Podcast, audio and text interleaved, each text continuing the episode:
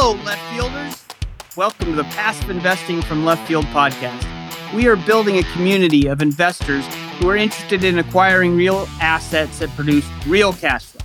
Our community is focused on networking and education to help people invest passively and think differently.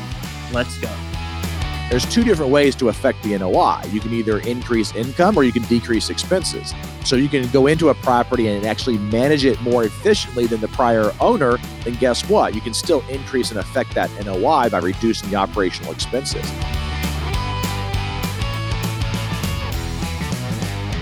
That's coming right up. But first, I want to introduce TribeVest, our show sponsor. I have Travis Smith here, the founder and CEO. Travis, you know I'm a fan of your platform and I'm a member in four different tribes. In fact, I like the platform so much, I'm also an investor. Can you share some of the ways you think TribeVest can help build wealth for passive investors? Thanks, Jim. Well, as you know, we've built a platform that empowers people to easily and safely form investor tribes. If you're a part of an investor tribe, you can participate in deals that maybe you wouldn't or couldn't on your own.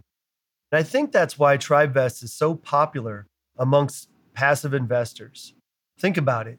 Deals start at 25,000, but I've seen investment minimums as high as 100 or even $200,000. And I don't care who you are. Those are big checks to be writing as a solo investor. But as a tribe, each member can drastically lower their capital requirement and spread the risk on the deal. Or another way to look at it is where maybe as a solo investor, you might invest in one deal, but with your tribe, you can invest in, in five, maybe 10 deals. You can think of tribe investing as a wealth building experience with the people you know, like, and trust. If there are left fielders who are interested in learning more, please have them check out tribevest.com or reach out to me directly. Jim, we are thrilled to be a part of passive investing from left field and excited to listen to your interview with this week's guest.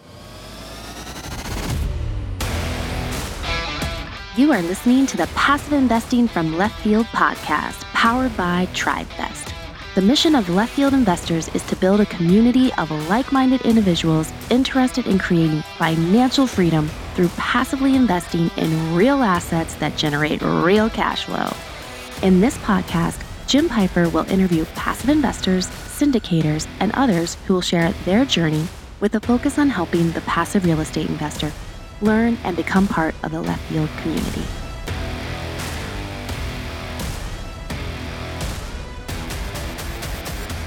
I'm Kenny Wolf, and you're listening to the Passive Investing from Left Field podcast. Today, we have Dan Handford from PassiveInvesting.com. Dan is a business owner involved in specialty medical clinics, anatomical model sales, and chiropractic supply companies. He got started in real estate syndication to help take advantage of tax advantages that are available to real estate investors. His company has a multifamily real estate portfolio of over 2,700 doors worth about $380 million, and they are currently closing on their first self storage deal. Dan, welcome to the Passive Investing from Left Field podcast. Jim, thank you so much for having me. Looking forward to sharing with the audience here.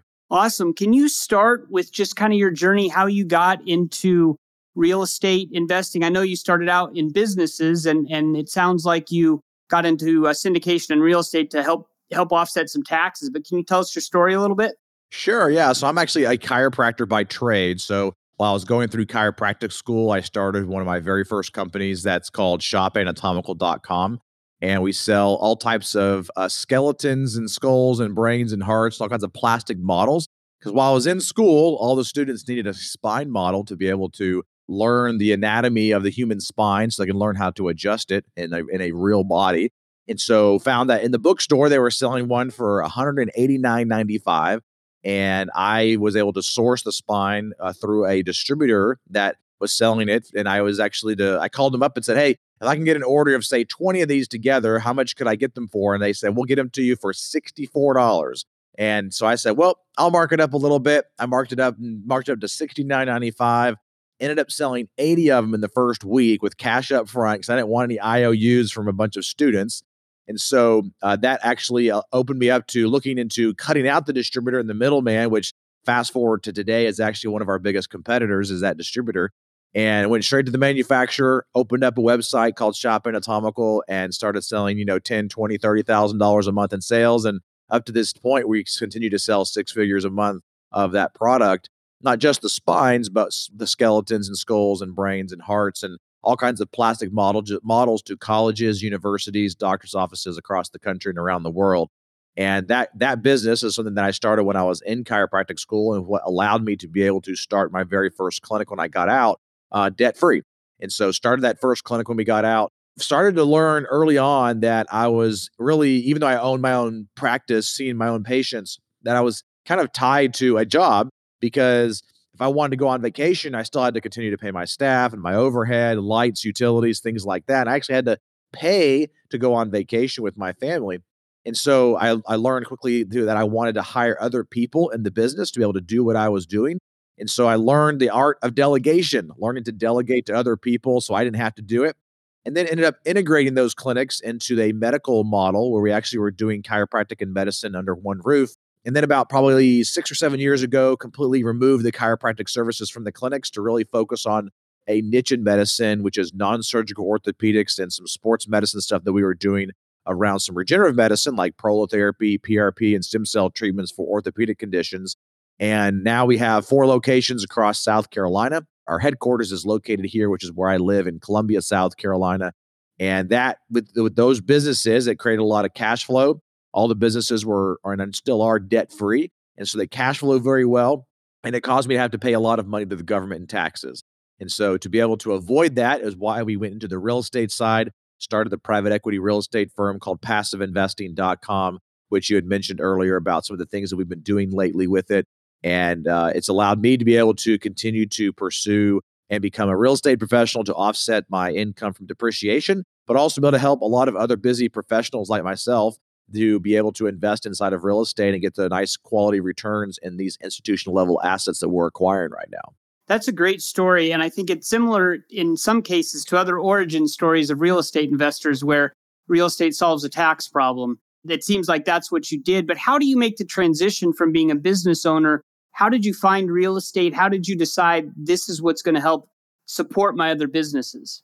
Well, I wasn't really looking for real estate to support my other businesses. I was really looking for it to help me from the tax perspective, right? So, in my research on how can I keep more of what I'm making, obviously real estate is a natural kind of foray if you will to help, you know, offset some of that income. And so my my thought was that if I can step out and do it full time, then I can become a real estate professional and that would allow me to be able to offset more of my income from the depreciation versus just doing it passively.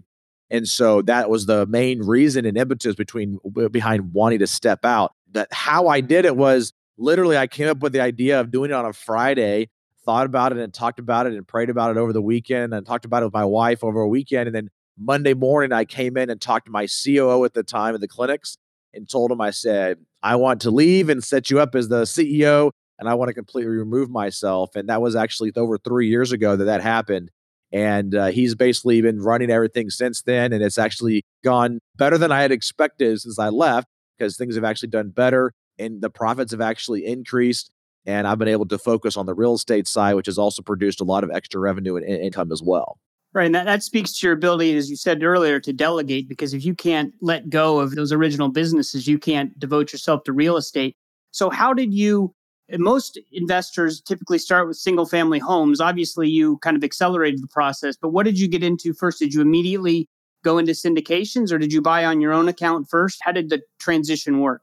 The thing I did first is I actually passively invested in some other multifamily syndications first and then went straight into the active side. So I did, like you said, you mentioned, I did kind of first look at potentially doing smaller single families or, or single families versus smaller multifamilies and found out that it was just not scalable for what I really was looking to do because you can only scale so much in buying so many, you know, single families in a year and, and misfell. Same thing with the smaller multifamilies.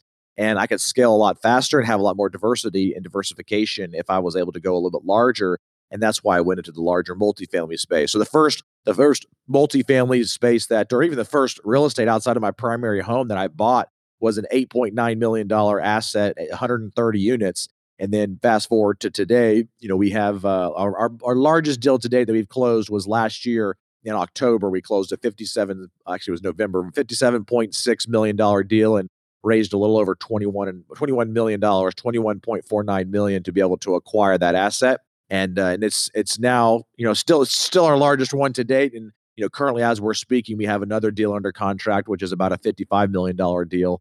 And uh, we just continue down that path of being able to continue to get to the point of having a billion in assets under management over the next two to three years. Well, that, that's a very fast growth from three years ago till now. That, that's pretty amazing. Now, you mentioned you did some passive investing yourself before you started your syndication company. How did you find the sponsors and, and what, what process did you go through to evaluate those sponsors? the very beginning, it was very loose, right? Because I didn't really know a lot. I was kind of green. And so the first one that I that I invested with was actually my mentor at the time. So I hired a mentor in the spin the multifamily space right out of the bat, and uh, already had a, a, level of of credibility and trust built up with that person and that group.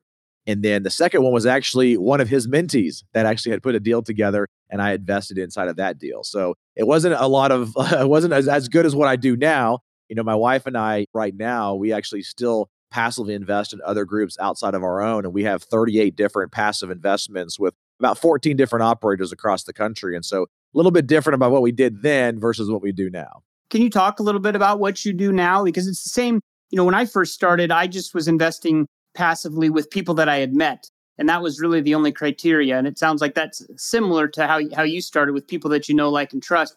But how do you now find new passive um, investments and new sponsors to invest with? So one of the things that I do is I'm always on the. I, I, try to get on as many lists as possible so I can see the deal flow that's coming out and I can see exactly what people are actually putting together. Right. So that's the first thing that I try to do. And for any of your listeners, that's what I highly recommend: is get on as many of these lists as possible. You'll know a lot and find out a lot about a group by just being on their list and seeing some of the deal flow and seeing some of the content that they actually put out and that, that they actually produce. And you will either connect with them or you will not. It'll be very clear to you. But I actually wrote an article recently, and you can find it on our website. We have a an article, a, a knowledge center on our website at passiveinvesting.com, and you can just go to passiveinvesting.com in the knowledge center. You can click, you can search for red flags.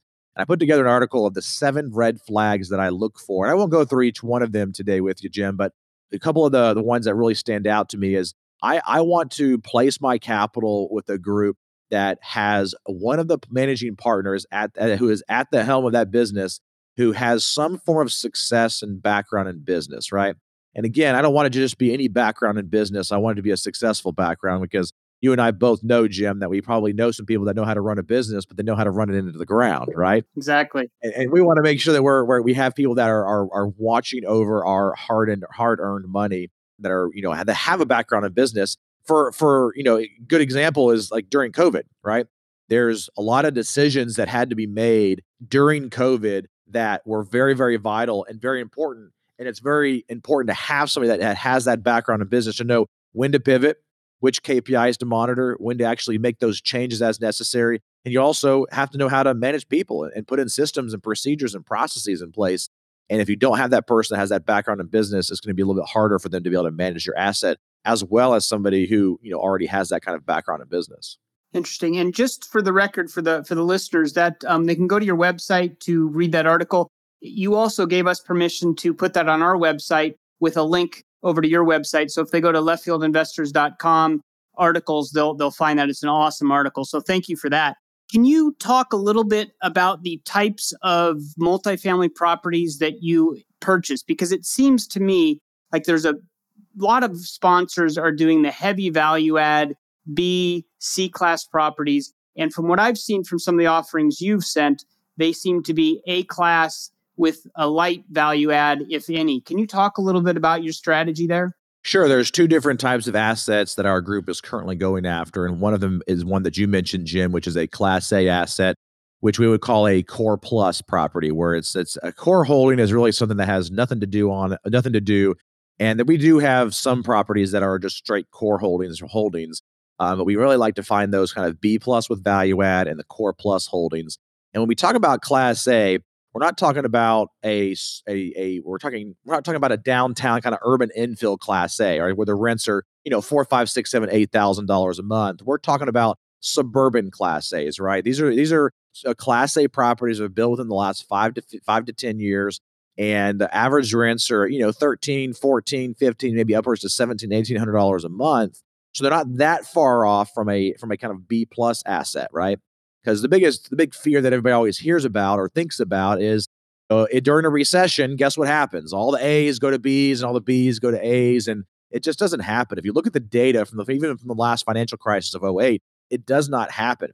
What typically happens is you have different asset classes within these different asset classes. So class A is not just all class A. You have these urban downtown infill class A's, and then you have the suburban class A's. So what do you think the, the, the downtown urban infill class A people are going to do?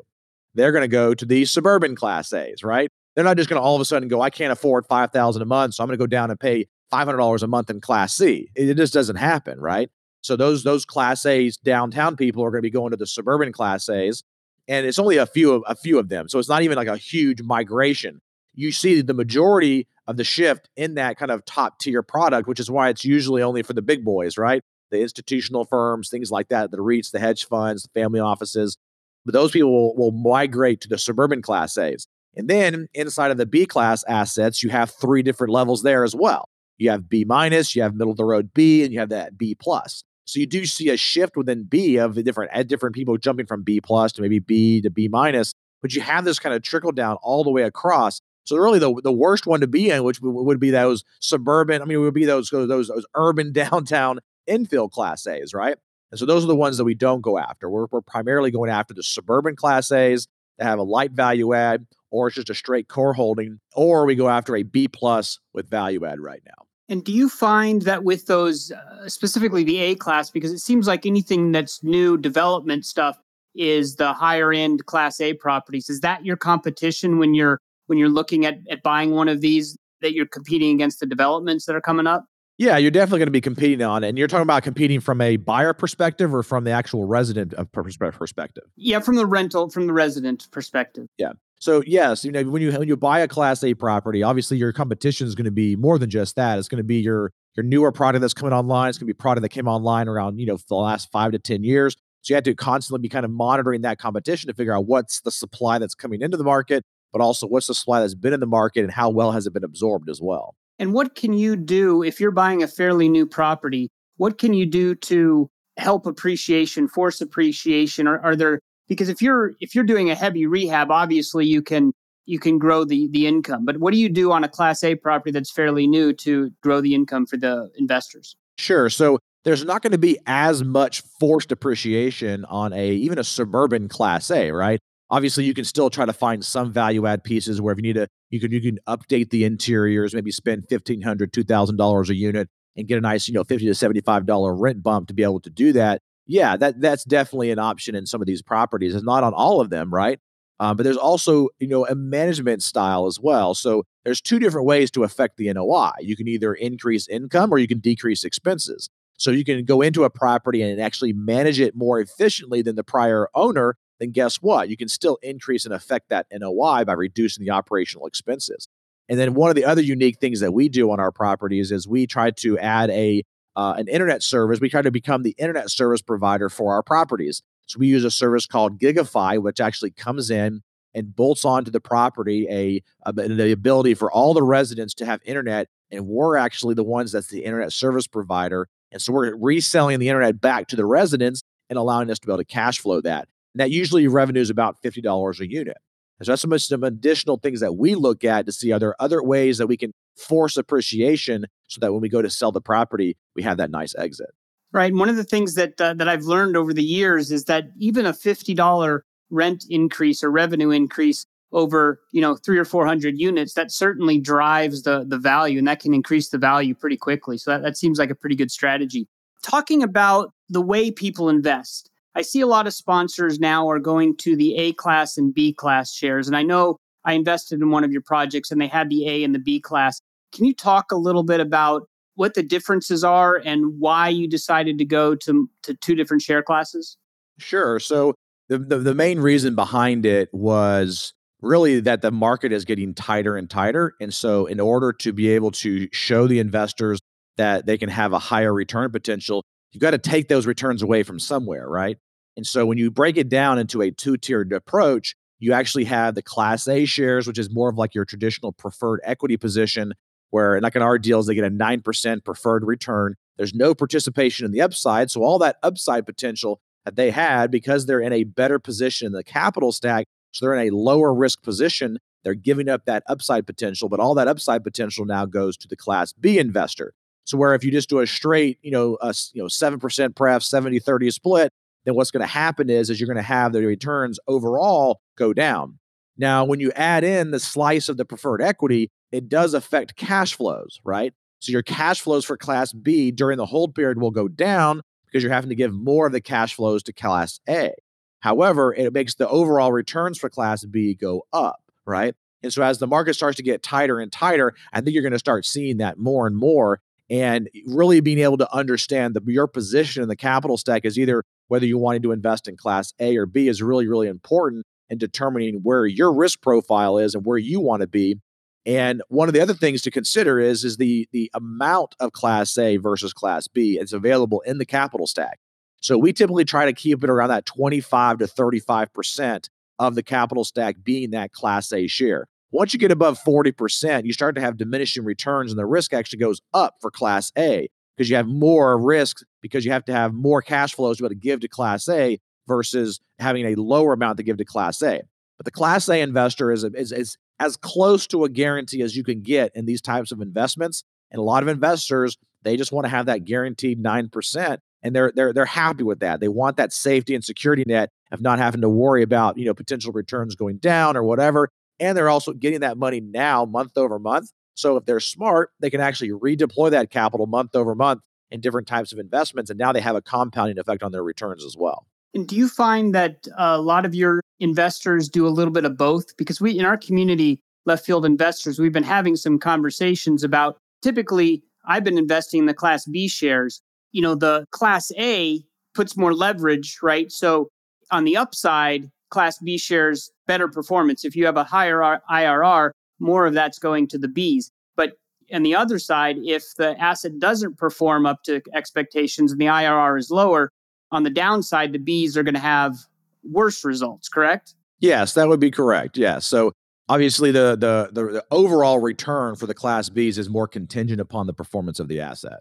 So what we were discussing in our in our meeting the other night was as a way to offset you want the upside of the B shares, but maybe as a way to offset the potential downside is instead of just investing 100% in one class, you kind of do maybe a 75 25 split of the shares so you get you get a little bit of both worlds. Does that approach make sense to you and do your investors do that? Yes, we've offered that since the very beginning of offering these this kind of dual tiered structure and we do have quite a few investors that like that kind of we call it our blended return option where they can do 75 25, they can do 50 50, you know, however they want to split it up, they can do that uh, depending on their risk profile. That makes sense. And I think that just having the discussion is what I'm encouraging people to do because as I as I said when I first invested in these I was really only looking at my share class, but if you're not looking at the entire capital stack, you're really missing the whole picture. And so it's important for passive investors to analyze the entire capital stack and not just focus on where they're investing.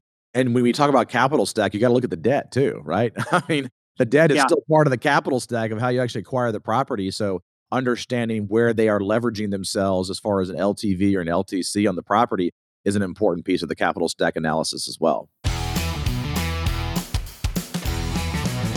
Another question for Travis Smith, the founder of TribeVest. Travis, I often talk about group investing and how it can ease someone into passive investing because they're investing with other people.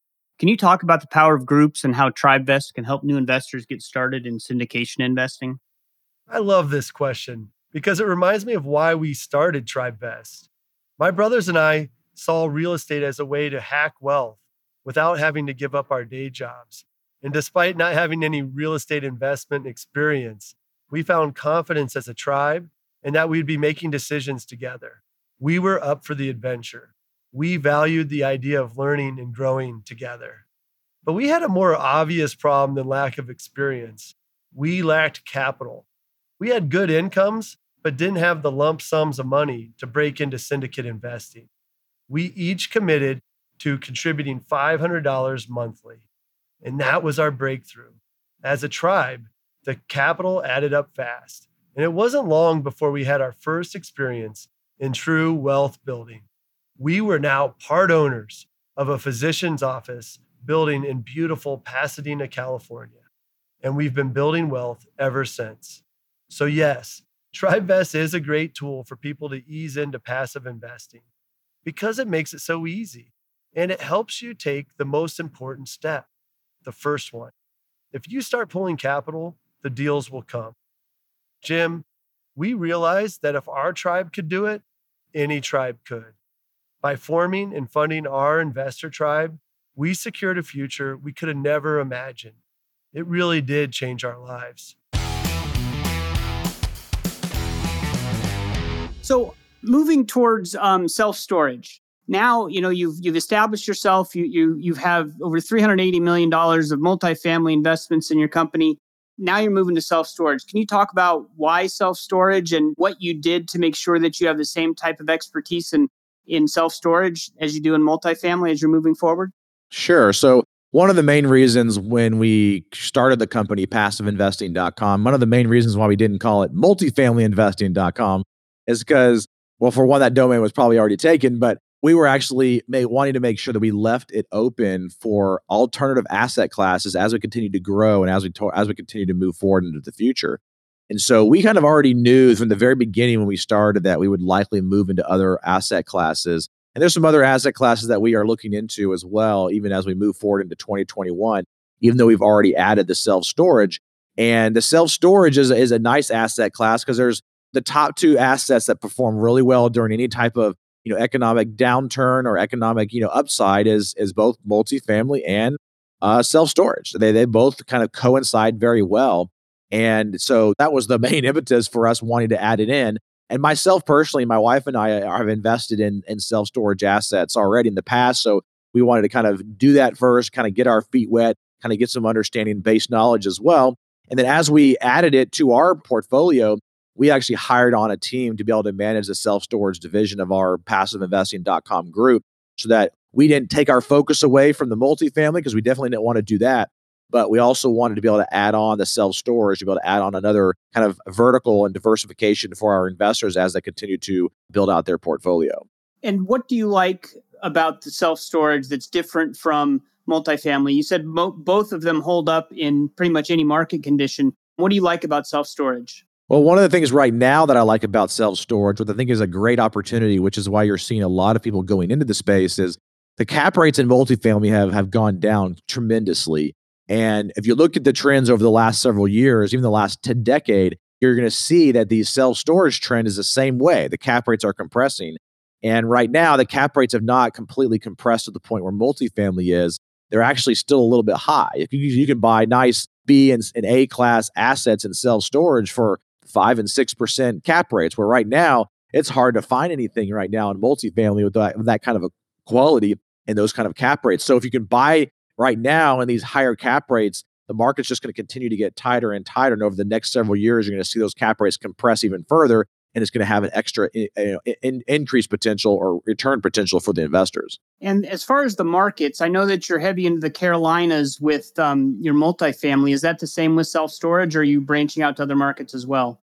we're branching out to some other markets and even inside the multifamily we've started to do that go down into some of the the, the florida markets but also atlanta georgia and uh, even into the uh, the texas market. So dallas austin san antonio uh, houston and we've also started to look inside of uh, phoenix arizona as well.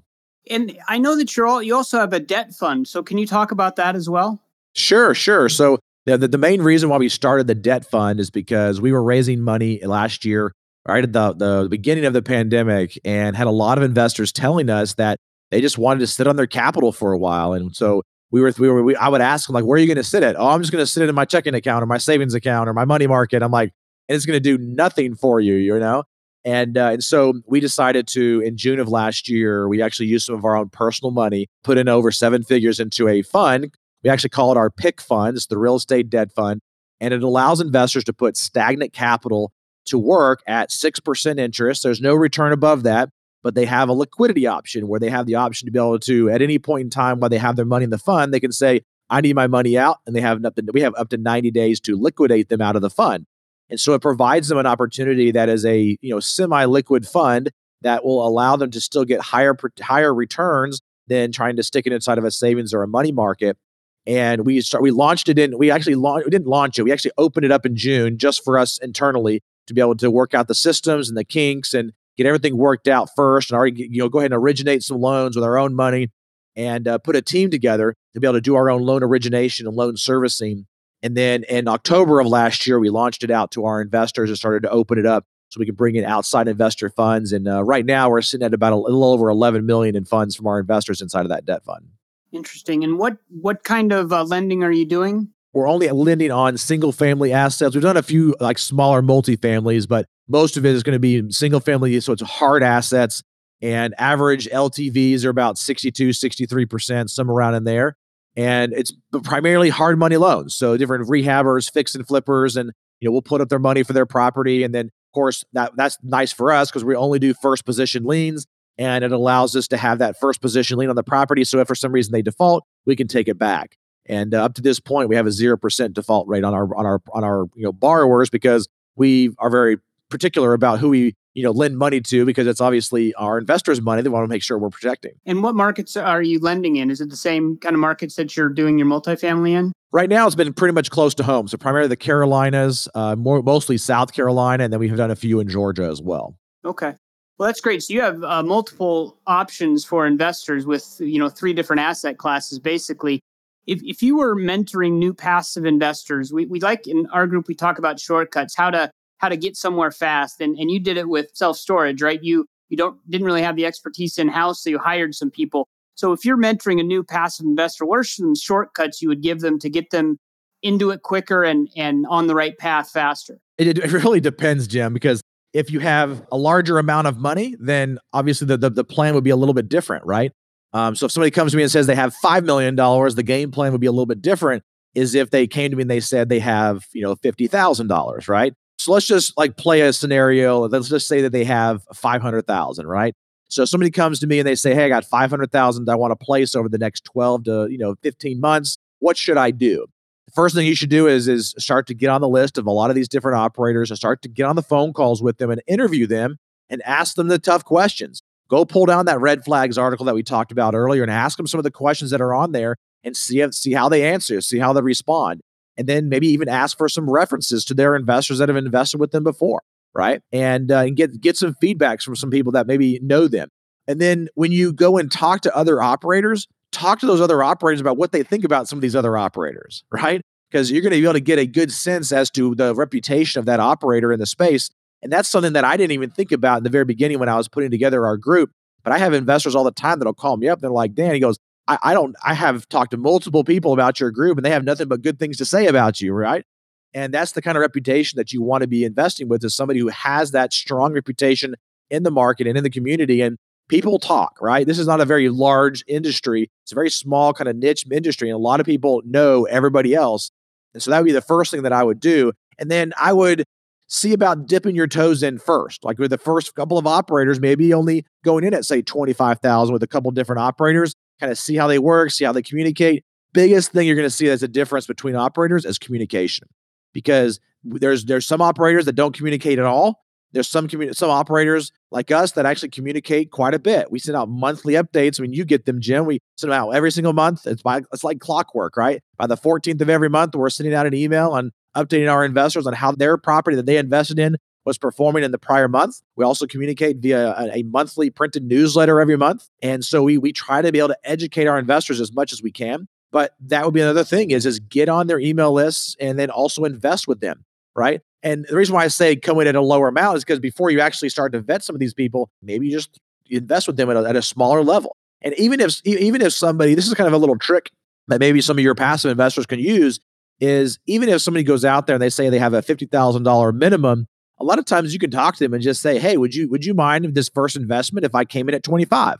You'd be surprised at how many of them would actually say yes, right? So sometimes they'll let you come in at less than that, than their their minimum investment. And so again, let's just say you had 500,000 for four deals, you put in 25 each, now you got 400,000 left. You can kind of watch these other investments over the next probably 3 to 6 months, see how they perform, see if you want to add in more investment or maybe you're happy with just placing 25 in each, right? You can put 25 in each. Now, if you're wanting to place it a lot faster, like I have some investors that call me at the end of the year and they're like, hey, I got, I got half a million I got to place between now and December 31st, you know? Obviously, the, the conversation is a little bit different. They might have to put in a 100,000 in each one, or maybe 250 in one and 250 in another. And, uh, and so it just really depends on the person's personal situation, which is why we always offer to jump on a phone call with our investors, discuss their investment goals to see, you know, what would be the right fit for them. And uh, we know that investors are not just going to invest with us. And we actually encourage investors to look at other operators and invest with other operators to allow themselves to have some additional diversity inside of their portfolio. Yeah, I think that's great advice because communication, there's really only two ways to evaluate a syndicator's performance during the investment, right? It's are you paying the pro forma pref or whatever it is, the, the distributions, are they coming like you said they would? And then are you communicating with me like you said you would on a monthly basis? Because these are such illiquid investments. They're so long term, five years. If, like you said, if someone had 500 grand, I can't invest 50 with you and then wait four years to see if it panned out before investing again, right? My capital would just be sitting there. So I think that's great advice to split it up, talk to people, and make sure that you get the communication that you're expecting and the distributions you're expecting. And if you're not, at least get reasons for it and then decide to move on. I know that I've invested with a few sponsors who have horrible communication, and that first investment was my last investment. But when you have a sponsor that has good communication, it just makes things run much easier. So, in a related question, what mistakes do you see passive investors make? Well, I think that the biggest mistake that they make is not really fully understanding the capital stack and then not fully understanding some of the nuances around preferred returns, return of capital, return on capital. And so those are those are things that I, that usually as I'm going throughout and, and interviewing investors and talking to them, I kind of pick out these things. And that's one of the things that I try to write about in our monthly newsletter that we print out and mail to our investors is various things that I see passive investors struggling with understanding, right?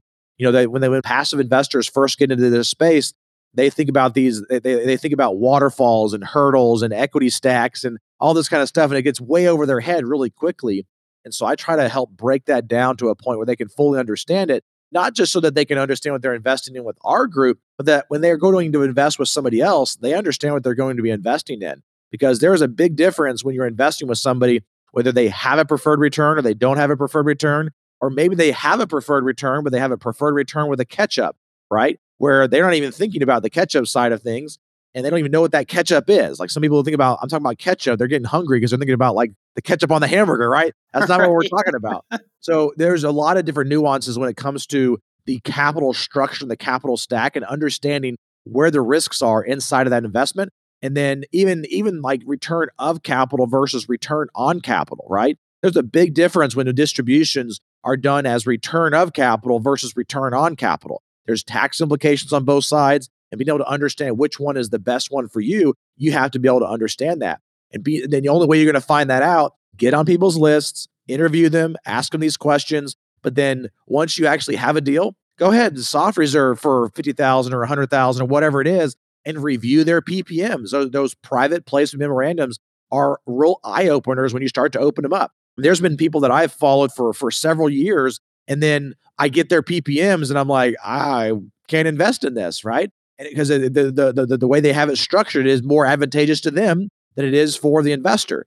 And so that's what you have to kind of be always looking at as a passive investor is those PPMs, reading them very closely because when you read through it, well, it's only one difference of a word, right? Return of capital, actually one letter, right? Return of capital versus return on capital, but has major implications. And what are those implications depending on the you're talking about return of capital and return on capital? Can you talk about that a little bit?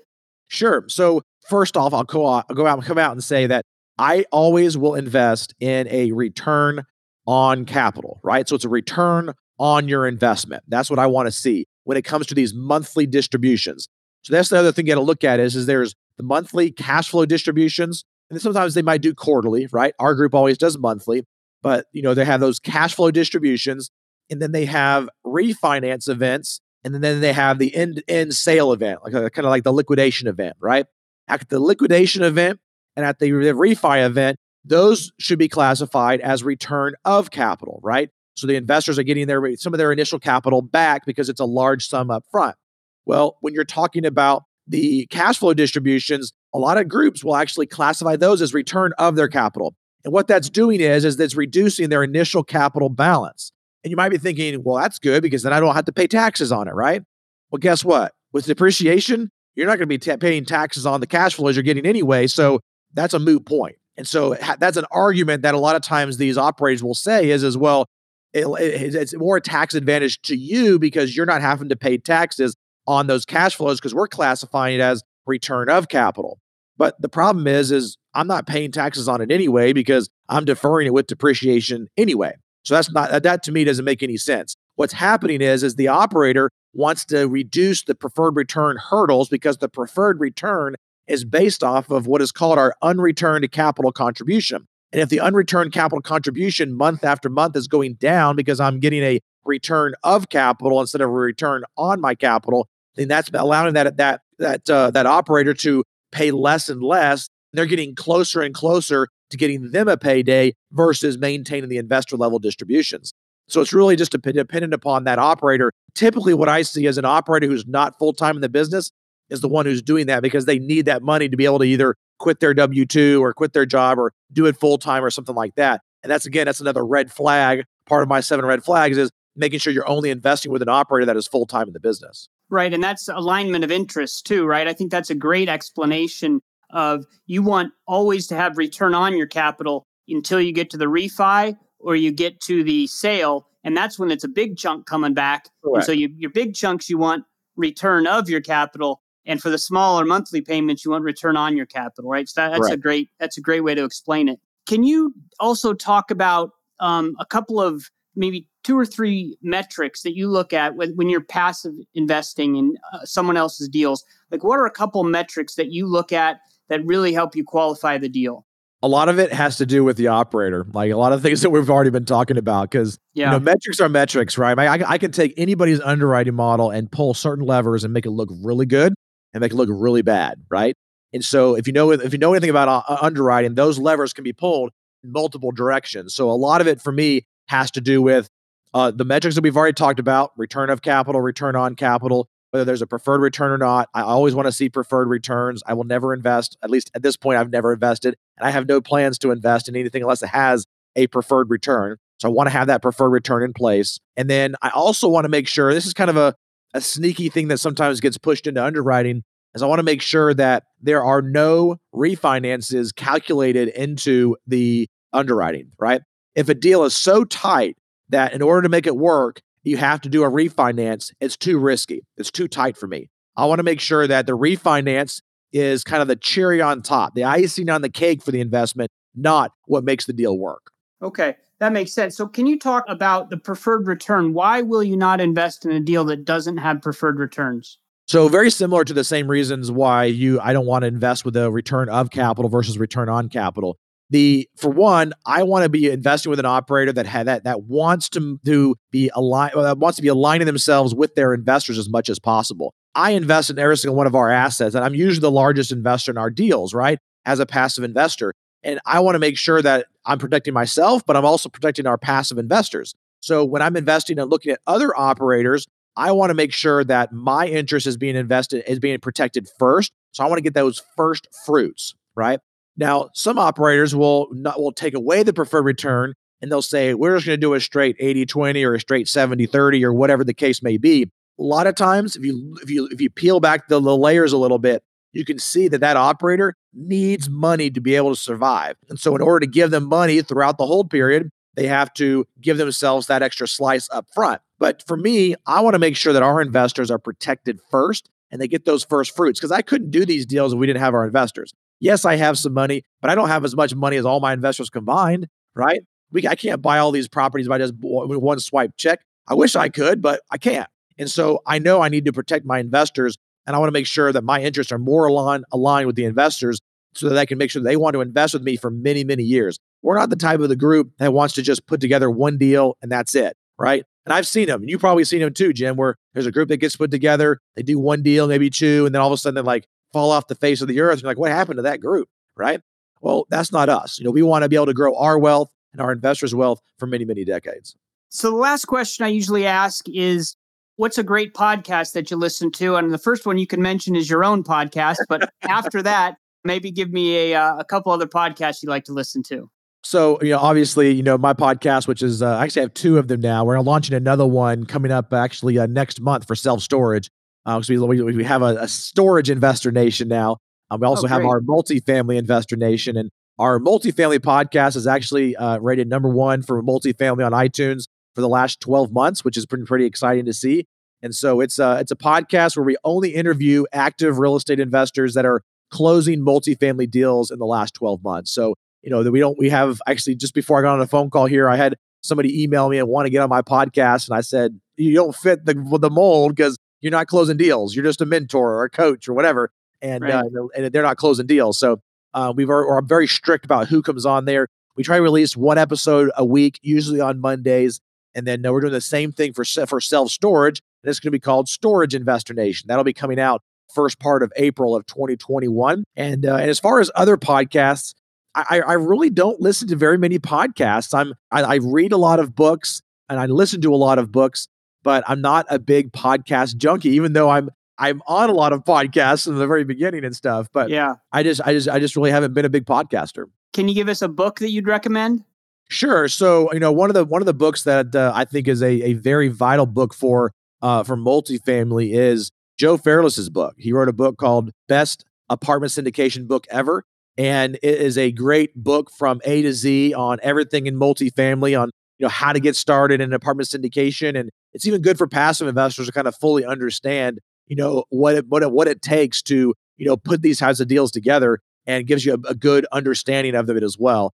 And then in, uh, hopefully, Jim, later in the fall, I'll be releasing a book eh, around multifamily as well and apartment syndication. So we're in the process of writing that book right now, but probably won't be until, you know, Q4, maybe even Q1 of 2022. Well, that's great. We'll definitely put that on our list as well. We appreciate you being with us here today. This was fantastic. If uh, listeners want to get in touch with you, what's the best way to contact you? Sure. Yeah. There's two different ways you can reach out to me. So if you want to follow me more on LinkedIn, I do try to put a lot of content out there. You can go to linkwithdan.com. If you go there, that just brings you straight to my LinkedIn profile and you can connect with me further there. That's linkwithdan.com. And then, of course, you can always go to our website, passiveinvesting.com. In the top right hand corner of the page, there is a button there to join the Passive Investing Club. You can jump on there, fill out the form, and one of our team members will reach out to you, discuss your investment goals, and see if you're the right fit for our group. Excellent. I will put all of that in the show notes. And thank you for being with us today. We really appreciate your time. Awesome. Thanks for having me, Jim.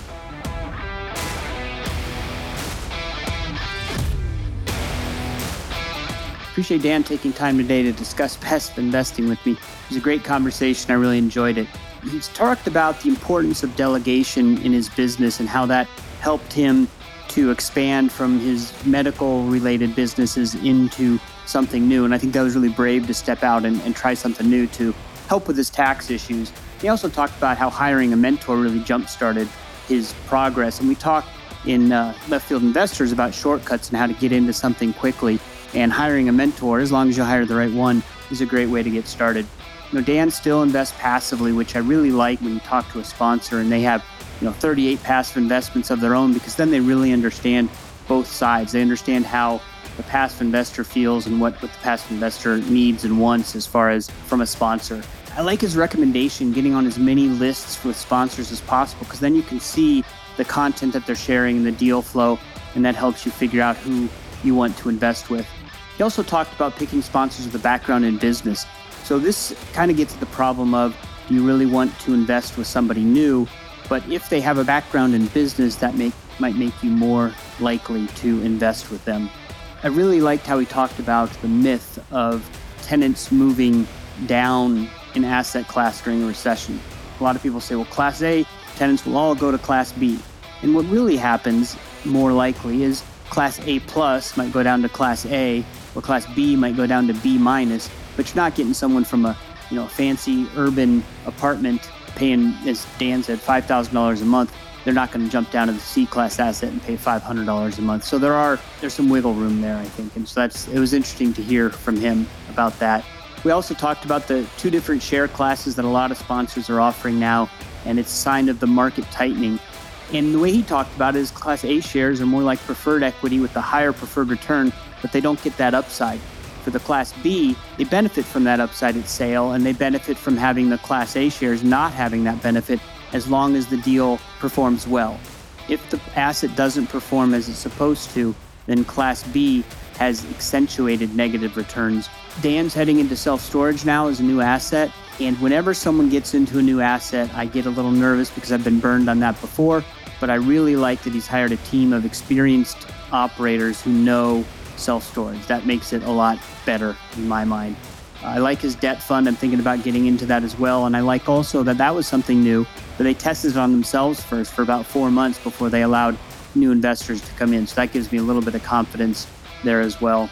Dan mentioned things that some passive investors don't always understand the importance of understanding the capital stack, preferred returns, and then he talked a lot about return on capital versus return of capital.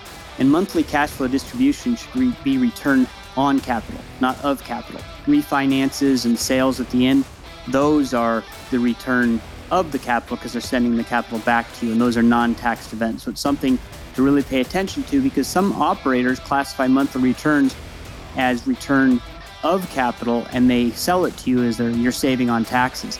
But you're not really saving on taxes because you're likely not paying taxes on those returns anyway because of the depreciation and cost segregation. He lastly he talked about you know the importance of investing with a sponsor who does it full time, and I, I completely agree with that. I like to concentrate on full time investors, although there are times I've invested with people who do it part time, but I really like to understand why and, and, where they're going with that. Dan was an excellent guest. I, I look forward to following him in his new adventures with self storage. And of course, I continue to follow him on the multifamily assets. As, as you know, I invested in one deal with him, and I'm always looking for more.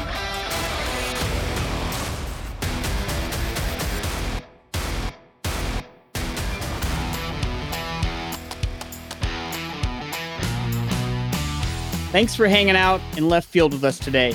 If you're interested in becoming a left fielder, you can find us on the World Wide Web at www.leftfieldinvestors.com or you can send me an email, jim at leftfieldinvestors.com. Thank you for listening to the Passive Investing from Left Field podcast.